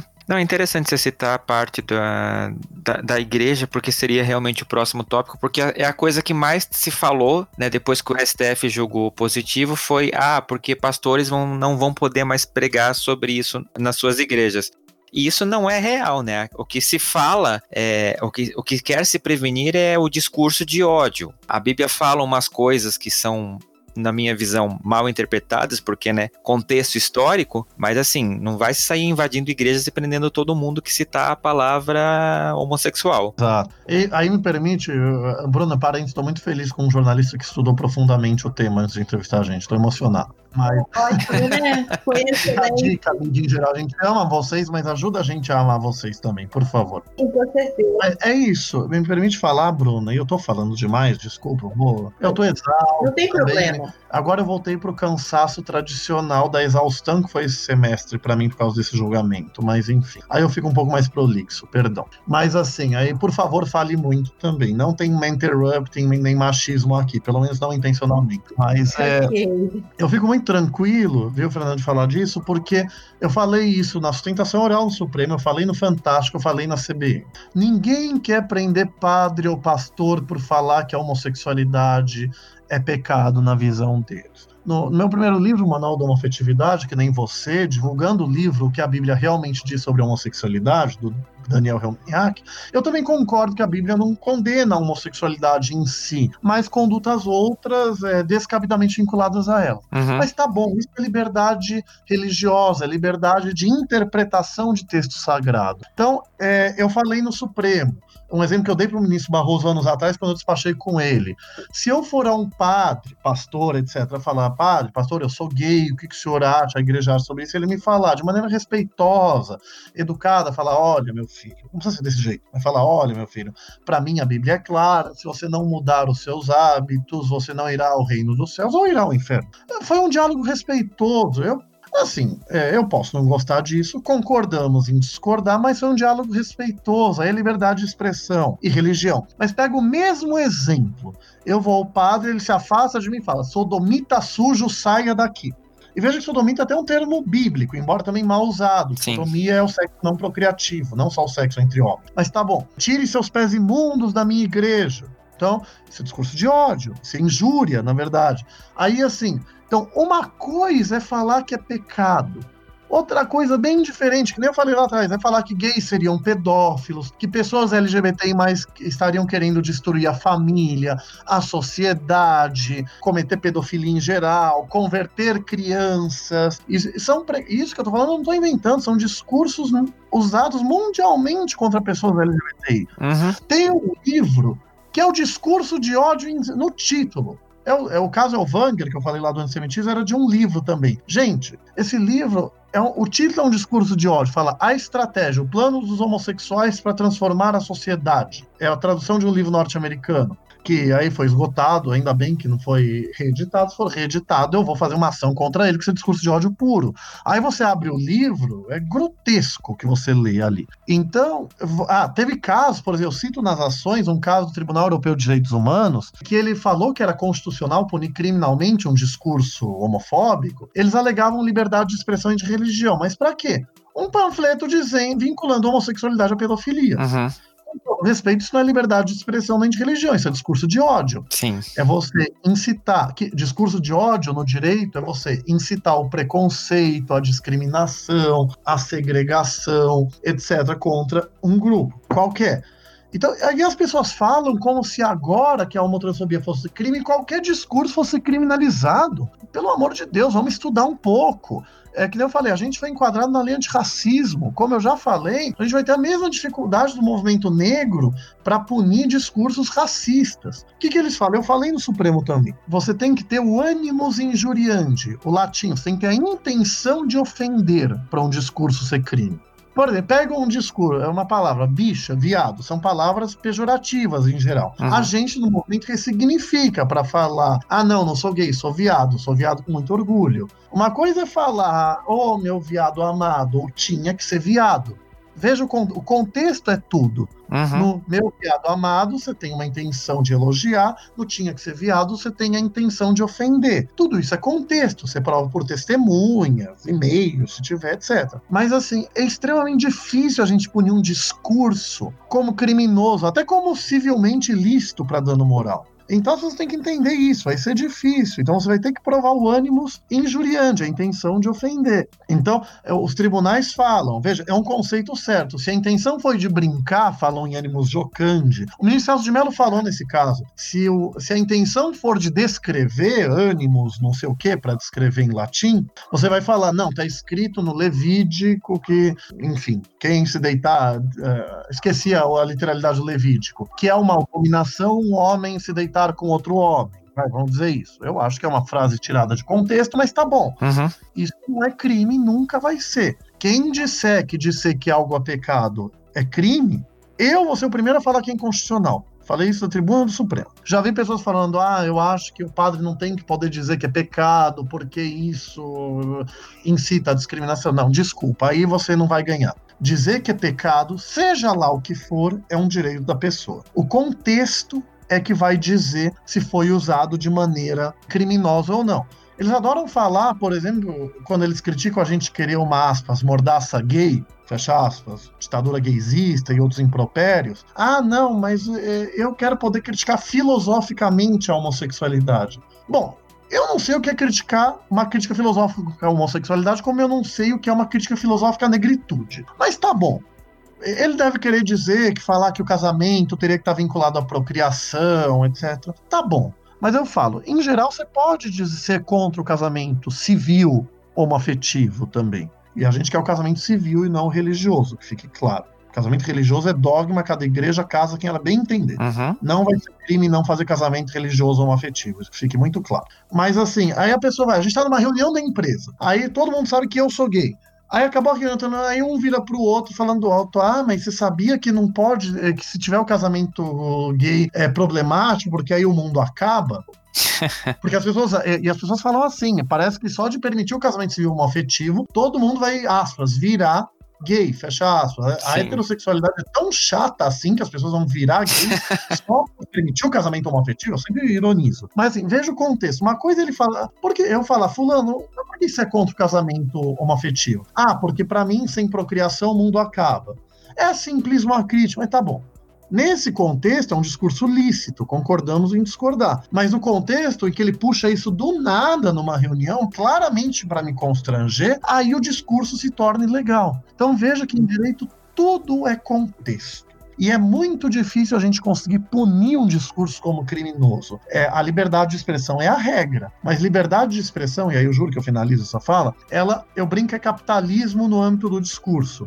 Ela estabelece um livre mercado de ideias para que as opiniões em geral possam ser proferidas pelo menos uma vez, para que a sociedade possa formar, cada indivíduo possa formar sua opinião a partir do de livre debate. Uhum. Na formação da opinião pública para contribuir para o bem público. Surgiu para eh, a liberdade de expressão para evitar que o governo censurasse falas em geral. Tá bom, mas o discurso de ódio, você incitar o preconceito, a discriminação, você cometer injúrias puras e simples, isso não contribui com nada com o debate público. Você está só inferiorizando o grupo.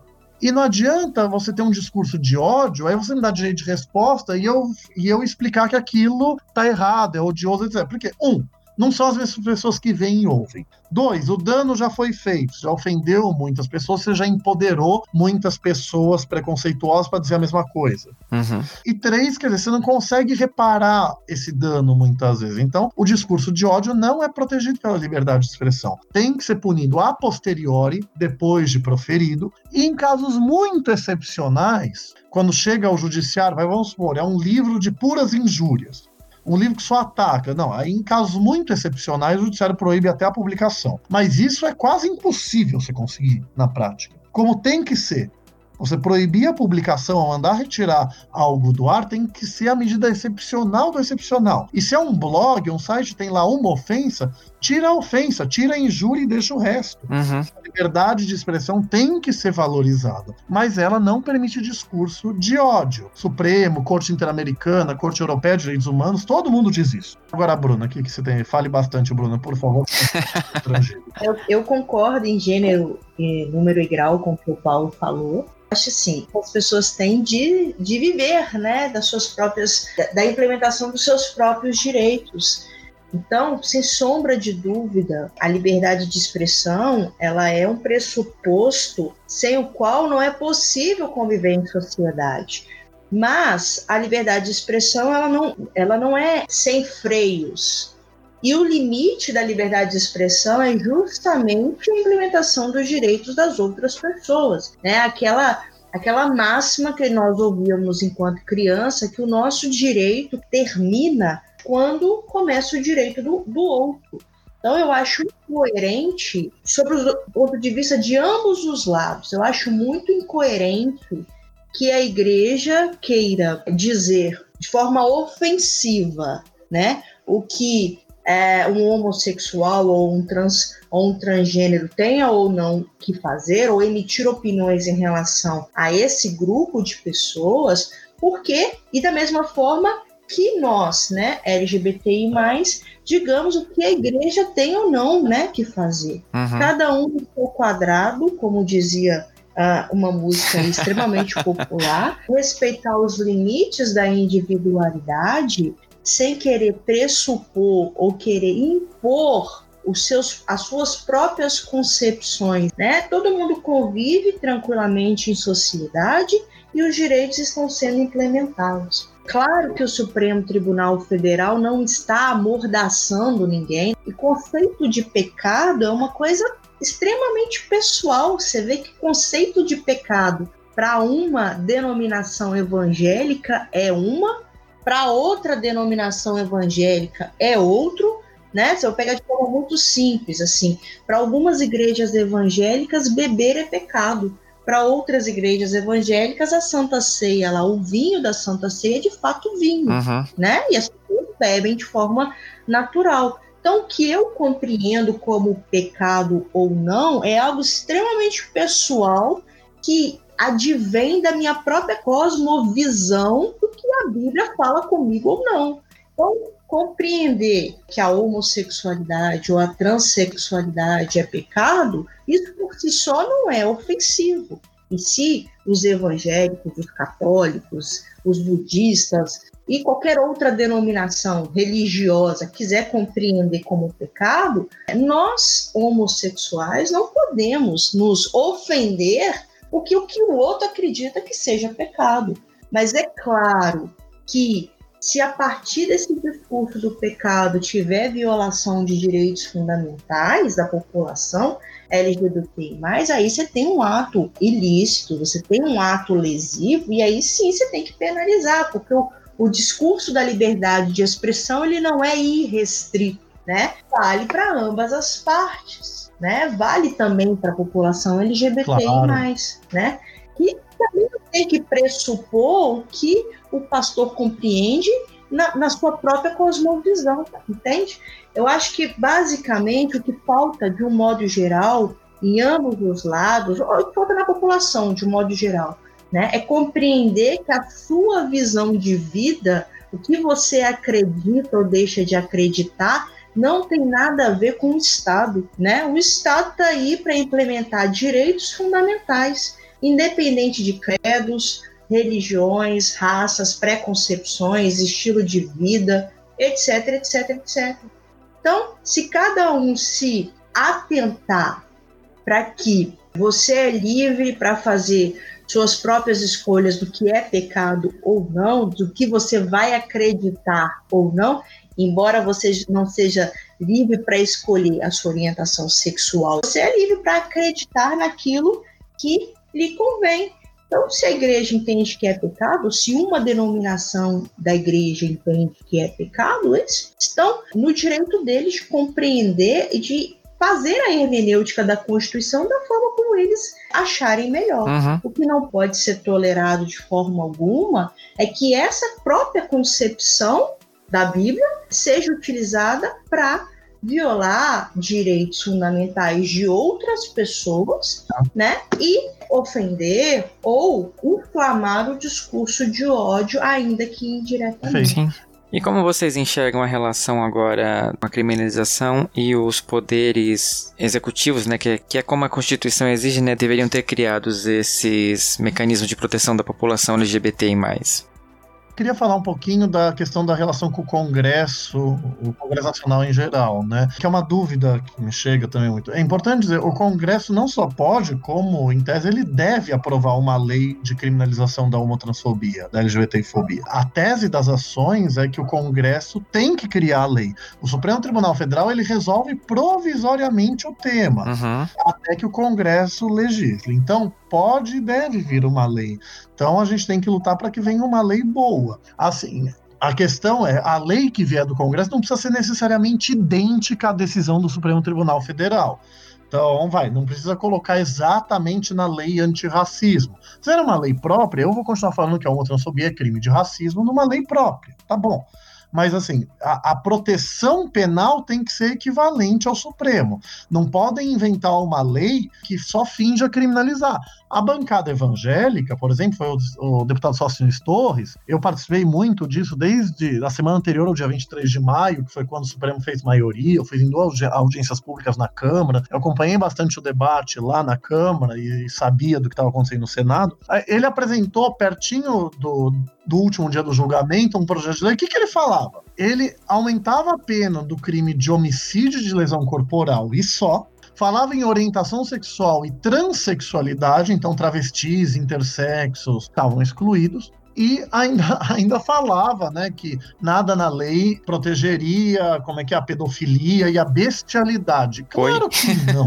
mas, mas, é um desrespeito ele colocar isso na lei. Vai estudar o gênero para saber que nunca no mundo foi interpretado dessa forma. E as leis mundo afora criminalizam só colocando orientação sexual e identidade de gênero, sem ressalva. Mas enfim, isso é você só fingir que criminaliza.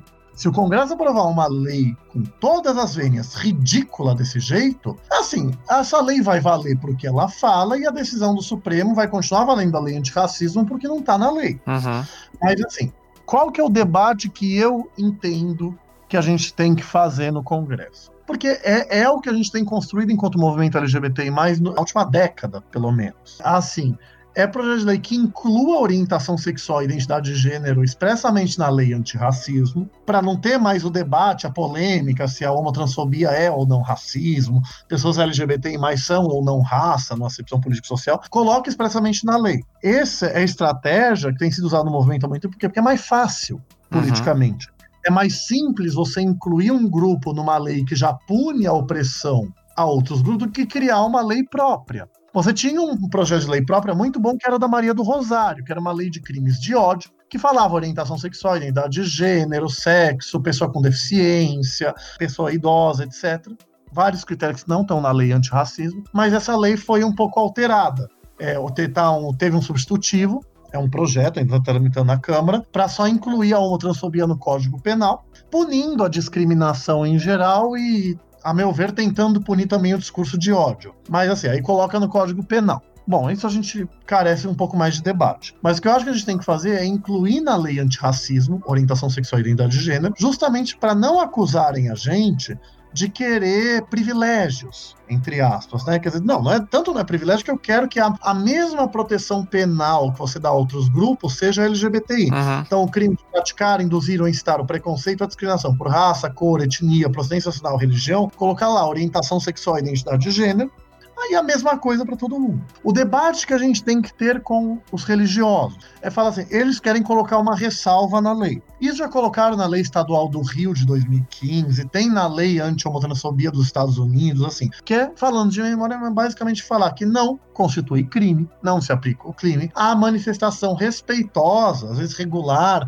de liberdade de expressão, de religião, em crença, dentro ou fora da igreja, ponto. Isso, em tese, é desnecessário. Porque no juridiquês, quer dizer, se um fato ao mesmo tempo se enquadra num tipo penal, num crime, mas ele ao mesmo tempo exercício regular de direito, esse fato não é considerado crime é tipicidade, é crime material, por assim dizer, tipicidade material. Embora formalmente ele se enquadre no silogismo da lei, premissa maior, menor conclusão. Vamos supor, o crime de injúria, tá lá escrito, ofender a dignidade ou o decoro de alguém. Em tese, um gay pode se sentir ofendido por alguém dizer que, que a homossexualidade é pecado falar, ah, você gay, eu acho que comete pecado ao, ser ao praticar a homossexualidade. Ele pode eventualmente se ofender com isso, mas isso não é crime. Por quê? Porque isso que ele se sentiu ofendido é exercício regular de liberdade religiosa, como a gente falou agora há pouco. Então, em tese, não precisava ter isso na lei. Mas aí eu escrevi em petições ao Supremo, falei a todo momento no Congresso, falei, olha, se eles querem um artigo de lei, em tese desnecessário, para acalmar o seu espírito, eu quero que acalme o meu espírito também. Tem que ter a ressalva da ressalva. Então, eles falando, ressalva, manifestação regular de liberdade de expressão, religião, crença, etc., não constitui crime dentro ou fora da igreja. Aí, vírgula, e o Supremo fez essa vírgula, desde que não configure discurso de ódio. Assim entendido, o discurso de ódio como a incitação ao preconceito, à discriminação a e à segregação e à violência.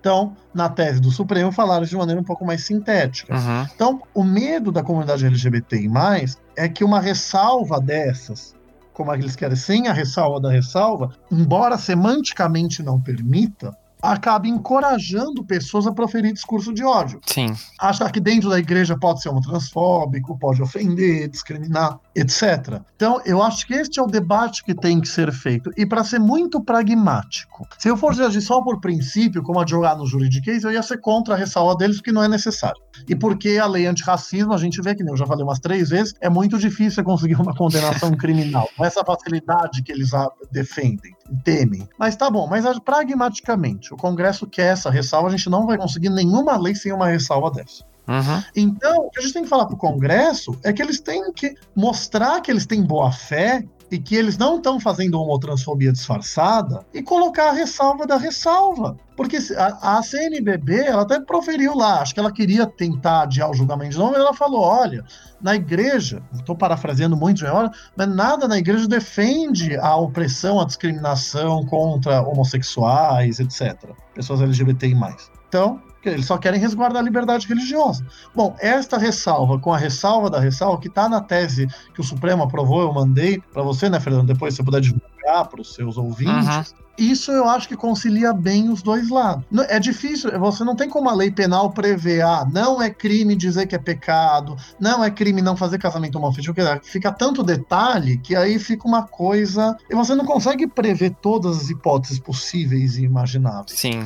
Para isso existe o judiciário, para interpretar. E separação de poderes, é freios e contrapesos, um poder controla o outro. O judiciário controla o legislativo interpretando a lei que o legislativo aprova. Ou suprindo a omissão, no, nesse caso que a gente está falando, suprindo a omissão do Congresso em criar uma lei que ele é obrigatório, sem legislar nesse caso, que nem a gente já explicou. Mas aí o Legislativo pode controlar o Supremo, o Judiciário no dia seguinte. Basta ele mudar a lei.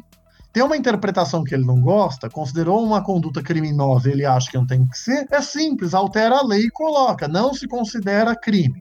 Dois pontos. Aí você especifica o que você quer. Mas você precisa de um conceito geral, tanto para criminalizar, praticar o preconceito, a discriminação, que aí você tem uma lei que especifica, né? Quer dizer, é você restringir, anular, inibir a prática de direitos que você permite que outras pessoas pratiquem, parafraseando bastante, mas e também para excluir. Assim, quer dizer, para excluir a ilicitude. Uhum para excluir ilicitude, falar liberdade de expressão e religião em exercício regular de direito. Perfeito, não dá para eu dizer quais são as práticas legítimas. Mas aí, da mesma forma, para dizer que não se aplica essa ressalva no discurso de ódio, que aí você diz que é incitar o preconceito, a discriminação, a violência, a segregação, etc. Então, este é o debate que a gente vai ter que ter no Congresso. E vamos ver se o Congresso vai querer. Eu falei muito no Supremo, falei que era irreal achar que o Congresso ia aprovar uma lei criminalizando a homotransfobia, é, sem o Supremo decidir terminar o julgamento, porque é um Congresso que nunca aprovou nada em nosso favor em 30 anos. Aí eu sempre falei, agora que o Supremo fa falou que a homotransfobia é racismo, é capaz do Congresso querer aprovar algo rápido. Sim. É que a gente tem deforma, quer dizer, reforma da Previdência, medidas polêmicas do governo federal, etc. Então tem muito tema polêmico no Congresso também. Uhum. Mas assim, o, o, Supremo, que nem vamos voltar um pouco, o Supremo regulamentou a greve do serviço público civil, mesmo a Constituição dizendo que tem que ter lei.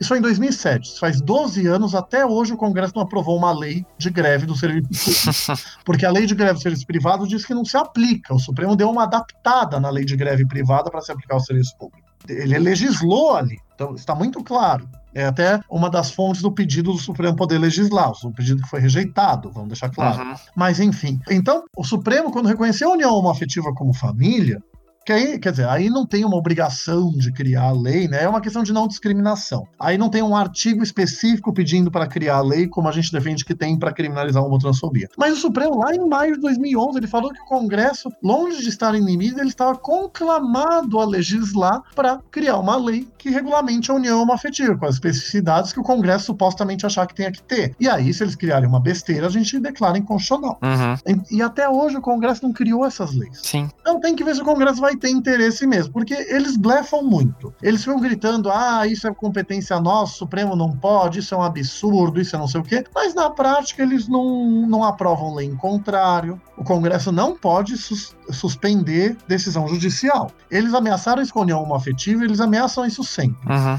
Mas a Constituição diz que o Congresso pode suspender decisão do Executivo não do judiciário, e só quando ele ultrapassar o poder regulamentar dele em decreto e lei delegada, ou seja, Globo e você nada a ver. Ele não pode. Eu brinco, é divertido. O Congresso suspende uma decisão do Supremo, eu vou entrar com uma ação no Supremo no dia seguinte. Aí o Supremo vai decidir se a decisão anterior dele ou não foi inconstitucional. A mesma composição do tribunal. Então eu acho que o Congresso tem um pouco noção do ridículo para não aprovar uma coisa dessa. Sim. Então, tudo isso para falar que talvez o Congresso não crie lei nenhuma e aceite. Porque, é, mas assim, mas se ele criar uma lei, vai ter que ser uma lei que não necessariamente idêntica à decisão do Supremo, vai ter que ter que ter uma proteção eficiente, não só punindo a violência física, o homicídio, mas punindo a discriminação e o discurso de ódio, que, como eu falei, não são punidos no Código Penal. Uhum. O crime de, de constrangimento ilegal supõe violência ou grave ameaça, não é qualquer discriminação que é crime pelo Código Penal, para falar disso também. E a injúria abarca só o indivíduo e não ofensa a coletividade, como eu já falei. Aí já me falaram, um jornalista me falou: ah, mas e se aprovarem uma lei penal dizendo que só a violência física é crime? Bom, ele vai ter que ter um artigo de lei dizendo isso. Se fizerem isso, eu entro no Supremo para declarar inconstitucional. Se fizerem uma lei ridícula, eu vou defender, a gente vai para o Supremo de novo, para falar que a lei antirracismo continua se aplicando em tudo que a lei ridícula não se aplica. Porque o Congresso tem que ter boa fé. Uhum. Ele tem que criminalizar de verdade. E olha que coisa, o Sóstenes Torres, nesse projeto que eu falei, ele falou: não, isso é o máximo que a bancada evangélica me autorizou a ir. E para ele, o Supremo teria que respeitar isso. Com todo respeito, Supremo, não, ele que tem que respeitar a autoridade da decisão do Supremo, que mandou ter uma proteção eficiente à população LGBTI. Então, vai ter que ter o debate no Congresso, a gente vai lutar por uma lei eficiente, e, na minha opinião, tanto por uma questão de princípio, uma transfobia ser racismo, mas por uma questão estratégica, é mais fácil, e é o que o Supremo falou, vamos aprovar uma uma lei que coloque orientação sexual e identidade de gênero na lei antirracismo, que são os projetos de lei desde 2001 tirando esse da Rosário de 2014, todos os projetos propostos com o aval do movimento pediram isso. Então, essa é a nossa construção histórica enquanto movimento pela criminalização. E dialogando com a ressalva deles. Tem a ressalva da liberdade religiosa de expressão, tem que ter a ressalva da ressalva, desde que não configure discurso de ódio. Esse acho que é o debate, então, que a gente tem, é o que eu tenho defendido enquanto ativista do movimento. Eu sou ativista, sou advogado, sou gay, com muito orgulho, então sou o G da sigla. Acho que a gente tem que faz parte do movimento LGBTI desde 2009 e eu acho que então que a gente tem que participar do debate político também. Com certeza. Então é isso, né, gente? A, na verdade, assim, essa criminalização por parte do STF foi um primeiro passo necessário, que demorou muito, mas finalmente aconteceu. E agora a gente vai ter que esperar do futuro, né? Infelizmente, de um país que parece caminhando para um esquema muito conservador para ver o que, que, vai acontecer no futuro. Mas pelo menos a gente tem uma hoje a quem recorrer uma coisa muito mais sólida. E esse episódio, né, no momento que você está ouvindo ele, a lei então ela passa a entrar em vigor 100% no dia 13 de julho. A gente tem todo um longo caminho para seguir, mas temos o primeiro passo. E Paulo, eu, como gay, eu quero te agradecer por ter encabeçado, né, ter levado adiante essa, essa proposta para a gente chegar onde a gente chegou hoje. Muito obrigado. Eu fico muito feliz por isso. Eu falei, né, que recebi muita manifestação de carinho, apoio, agradecimento. Eu fico muito feliz quando o meu trabalho, além de gerar um fruto tão positivo, né, é, eu, eu, eu acho que a ficha ainda não caiu, né, para mim porque eu fui citado no Valdomiro Celso de Mello oito vezes, né? Quer dizer, estou muito, é, fico muito feliz e emocionado como militante, como advogado, então agradeço o agradecimento. É, é um enorme prazer. Se joga.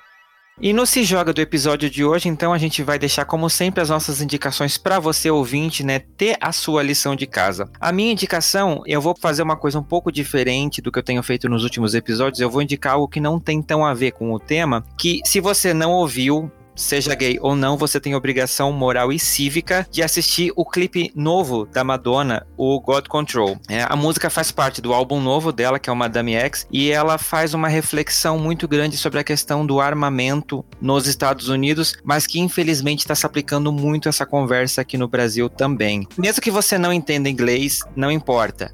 Pare agora, vá para o YouTube e assista o clipe. E principalmente, reflita sobre a mensagem que essa mulher está dando para o mundo. Essa é a minha indicação de hoje para você e convidados. O que, que vocês sugerem para nossa audiência? Eu sugiro um filme que eu vi recentemente, que é Elisa e Marcela, que tem bastante essa discussão sobre a liberdade religiosa e a implementação dos direitos fundamentais das pessoas LGBTI, principalmente porque este é o primeiro e único casamento realizado na Igreja Uau. Católica. Casamento lésbico, uh -huh, né? Perfeito. E olha, filme, seriado, me deu um branco agora, né?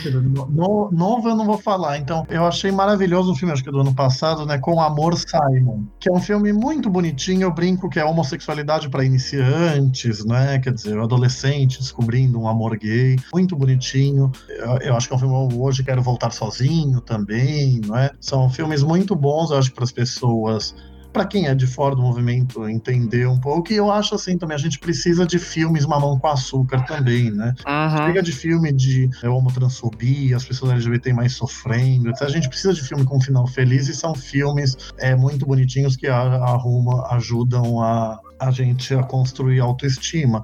E eu, eu, vou recomendar também, né, culpa do meu mar maravilhoso namorado que me viciou, RuPaul's Drag Race, né, quer dizer, ajuda, acho que vai, vale a pena assistir também para a gente poder se distrair, relaxar um pouco. Uhum. E o bacana do RuPaul's é a história que tem por trás, gente. Você não assiste, você, é, além de ser uma competição de drag, você mergulha na personalidade das pessoas. Então a gente vê que o externo nem sempre reflete o, o, interno. Muitas vezes contam casos de discriminação, opressão em alguns episódios, né? Quer dizer, então você acaba tendo a RuPaul é bem engajada politicamente, né? Quer dizer, nas últimas eleições norte-americanas conclamou a comunidade a fazer um voto progressista, né? Quer dizer, então, embora seja 99% lazer tem o seu 1%, 1 a 10% de ativismo de vez em quando. É muito legal. Com certeza. E o Pink Honey desse episódio, eu vou indicar para você uma cantora brasileira que ela é muito conhecida. Ela, inclusive, foi muito conhecida, muito cantada na década de 90, principalmente. Antes de assumir que fazia parte da comunidade LGBT, hoje ela está com uma mulher e, além disso, ela milita pela causa LGBT de uma forma muito bonita, inclusive participando de eventos sem cobrar cachê, né, quando eles são voltados para o público LGBT indo para o Congresso, né, falar sobre a questão da homofobia e beijando a sua companheira. Então, eu quero que você dê o seu biscoito, né, que você siga, que você acompanhe a dona do canto da cidade, Daniela Mercury. Essa mulher ela tá fazendo muita diferença na luta, né, contra a LGBTfobia, contra a discriminação e ao contrário de muitas outras cantoras que se dizem bissexuais, que ocupam esse espaço quando é conveniente, ela fala disso o tempo todo, ela comenta disso o tempo todo, ela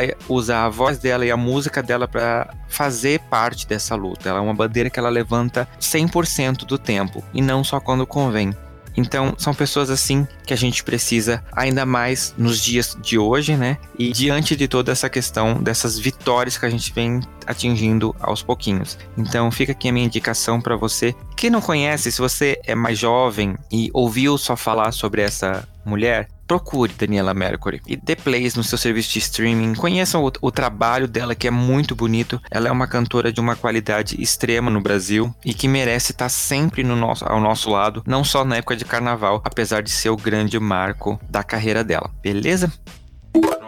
E como sempre, eu preciso deixar o meu beijo especial para as cidades que acompanham a gente, né? Acompanham Fora do Meio. Então, eu quero mandar de novo um beijo para São Paulo, que está sempre presente aqui. Muito obrigado, meus queridos paulistas, por acompanharem esse podcast. Um beijo também para Curitiba, para Belo Horizonte, gente. Eu vou mandar um beijo especial. Vocês me perdoem por não, não ser uma prática minha, porque eu realmente não tenho acesso a todos os nomes, mas é Greg e Marcos. Vocês são maravilhosos. Foi muito bom poder conhecer e conversar vocês. Então, um beijo especial para vocês dois que eu sei que acompanham. Um beijo também para Ashburn, que fica lá na Virgínia, nos Estados Unidos, para Cananéia, para o Rio de Janeiro, para minha cidade, Blumenau, para Manaus, para Limeira, para Maceió, também para Sorocaba, para Buenos Aires, para São Gonçalo, para Porto Alegre e para São Bernardo do Campo. Gente, muito obrigado pela audiência de vocês. Eu convido você que está ouvindo a mandar uma mensagem para o Fora do Meio, né? Sempre dando a sua opinião sobre os episódios, comentando né, as suas experiências. Pode ser através do nosso e-mail, que é fora do meio podcast, gmail.com, ou através do nosso site, que é o www.foradomeio.com.br. Lá tem uma área que você pode mandar uma mensagem diretamente para a gente. E, claro, como eu sempre lembro vocês, tem uma área no site que é o perfil do ouvinte, que é umas perguntinhas para eu poder conhecer melhor quem são vocês que ouvem esse podcast. Então eu convido você a dar um pulinho lá, né, no nosso site, procurar essa sessão e responder umas perguntas, são muito rápidas, gente, só para poder conhecer melhor quem que é o perfil que escuta o Fora do Meio e as coisas que eu tô vendo lá estão me dando ideias de programas muito bons, inclusive para poder direcionar para o público ouvinte, né? Além, claro, de eu poder no futuro ter material para criar o Media Kit desse podcast, onde o perfil do ouvinte é uma das informações mais importantes. Então, assim que se finalizar esse episódio, ou se você está no smartphone ou consegue abrir uma nova aba, procura lá e responde. Vai me ajudar muito. Então, estou contando com vocês. Pessoal, como que o pessoal encontra vocês na internet, nas redes sociais? Eu tô como Paulo Iotti, é I-O-T-T-I, né? Tanto no Instagram quanto no Facebook, principalmente no Instagram. Até tenho Twitter, mas quase não uso. No Instagram, Facebook, eu uso de, de maneira política para você, com todas as novidades, atuações que eu tenho feito. Eu tenho uma ONG também, né, que eu sou diretor-presidente, eu faço parte de uma ONG, o Grupo de Advogados pela Diversidade Sexual e de Gênero, é GADVS, então é gadvis, gadvs.com.br, onde a gente coloca também nossas atuações no site. E é isso, eu tenho eu, no, no, meu Instagram tem um link, né, com os meus livros, né? Eu tenho dois livros publicados, que chama Manual da Homoafetividade, da possibilidade jurídica do casamento civil, da união estável e da adoção por casais homoafetivos, tá na terceira edição. E o livro da minha tese de doutorado, que é, chama Constituição Dirigente, que tem um pós-fácil aonde eu explico né, as ações do Supremo Tribunal Federal. Até o fim do mês, no mês que vem, eu devo atualizar o livro com a decisão do Supremo, né, os votos que estão disponíveis. Então, Paulo Iotti, então, nas redes sociais, no Instagram e no Facebook. Você me acha no Twitter, que eu quase não uso, eu tô como Paulo RIV71. Perfeito. E Bruna? Conhecer o nosso trabalho, basta entrar em, no Instagram, Facebook, YouTube, bicha, underline da, underline justica e o site www.bichadajustica.com. É isso eu amei Bicha da Justiça, viu? Amei, amei, amei, né? Quer dizer. Obrigada. Aqui na sou da Comissão de Liberdade Sexual e de Gênero da OAB de São Paulo, a Marina Ganzaroli, ativista lésbica, maravilhosa, feminista, ela fala: a gente vai criar o OA Bichas. Então é um exemplo que a gente falou, né? Pegar um termo que era pejorativo e já somos bicha mesmo, tem que respeitar. Então, bicha na justiça, amei a ideia. Bom, que bom, fico feliz. E além dessas pessoas maravilhosas, eu convido você que por acaso ainda não segue o Fora do Meio nas redes, a seguir a gente no Facebook ou no Instagram através do arroba Fora do Meio Podcast. Você também pode entrar em contato com a gente sugerindo pauta, mandando dúvidas, contando a sua história através do e-mail fora do meio podcast arroba gmail.com. Além, claro, do nosso site que é www.foradomeio.com.br. E se você quiser interagir diretamente comigo, tem o meu Twitter que é um underline trouxão ou o meu Instagram, que é mionzinhopnu. Através desse nome você consegue me achar no Instagram e no Facebook. Então, aguardo vocês. Gente, então eu quero deixar aqui meu mais uma vez muito, muito, muito obrigado por vocês terem desperdido esse tempo para conversar aqui com, comigo, né, no Fora do Meio, tirar essas dúvidas do ouvinte. É um tema que está muito se falando, então estou muito contente de ter a oportunidade de conversar com você, Bruna, que tem uma experiência já nesse meio de defesa de LGBT, e Paulo também, né, que tem um conhecimento enorme e participou desse processo todo. Então, muito obrigado por vocês estarem aqui comigo. Imagina, é um prazer. Obrigado pelo convite. Ficamos à disposição. Realmente, para mim também é um prazer participar, levar informação é, para a população de um modo geral. Esse é o nosso trabalho. E estamos à disposição. Só chamar nas redes sociais que nós conversamos com todo mundo. Maravilha. É isso então, gente. Eu aguardo você, ouvinte, no próximo episódio desse podcast, Fora do Meio. Não deixe de mandar sua mensagem pra gente e até a próxima. Tchau, gente. Obrigada, um abraço. Então, tchau.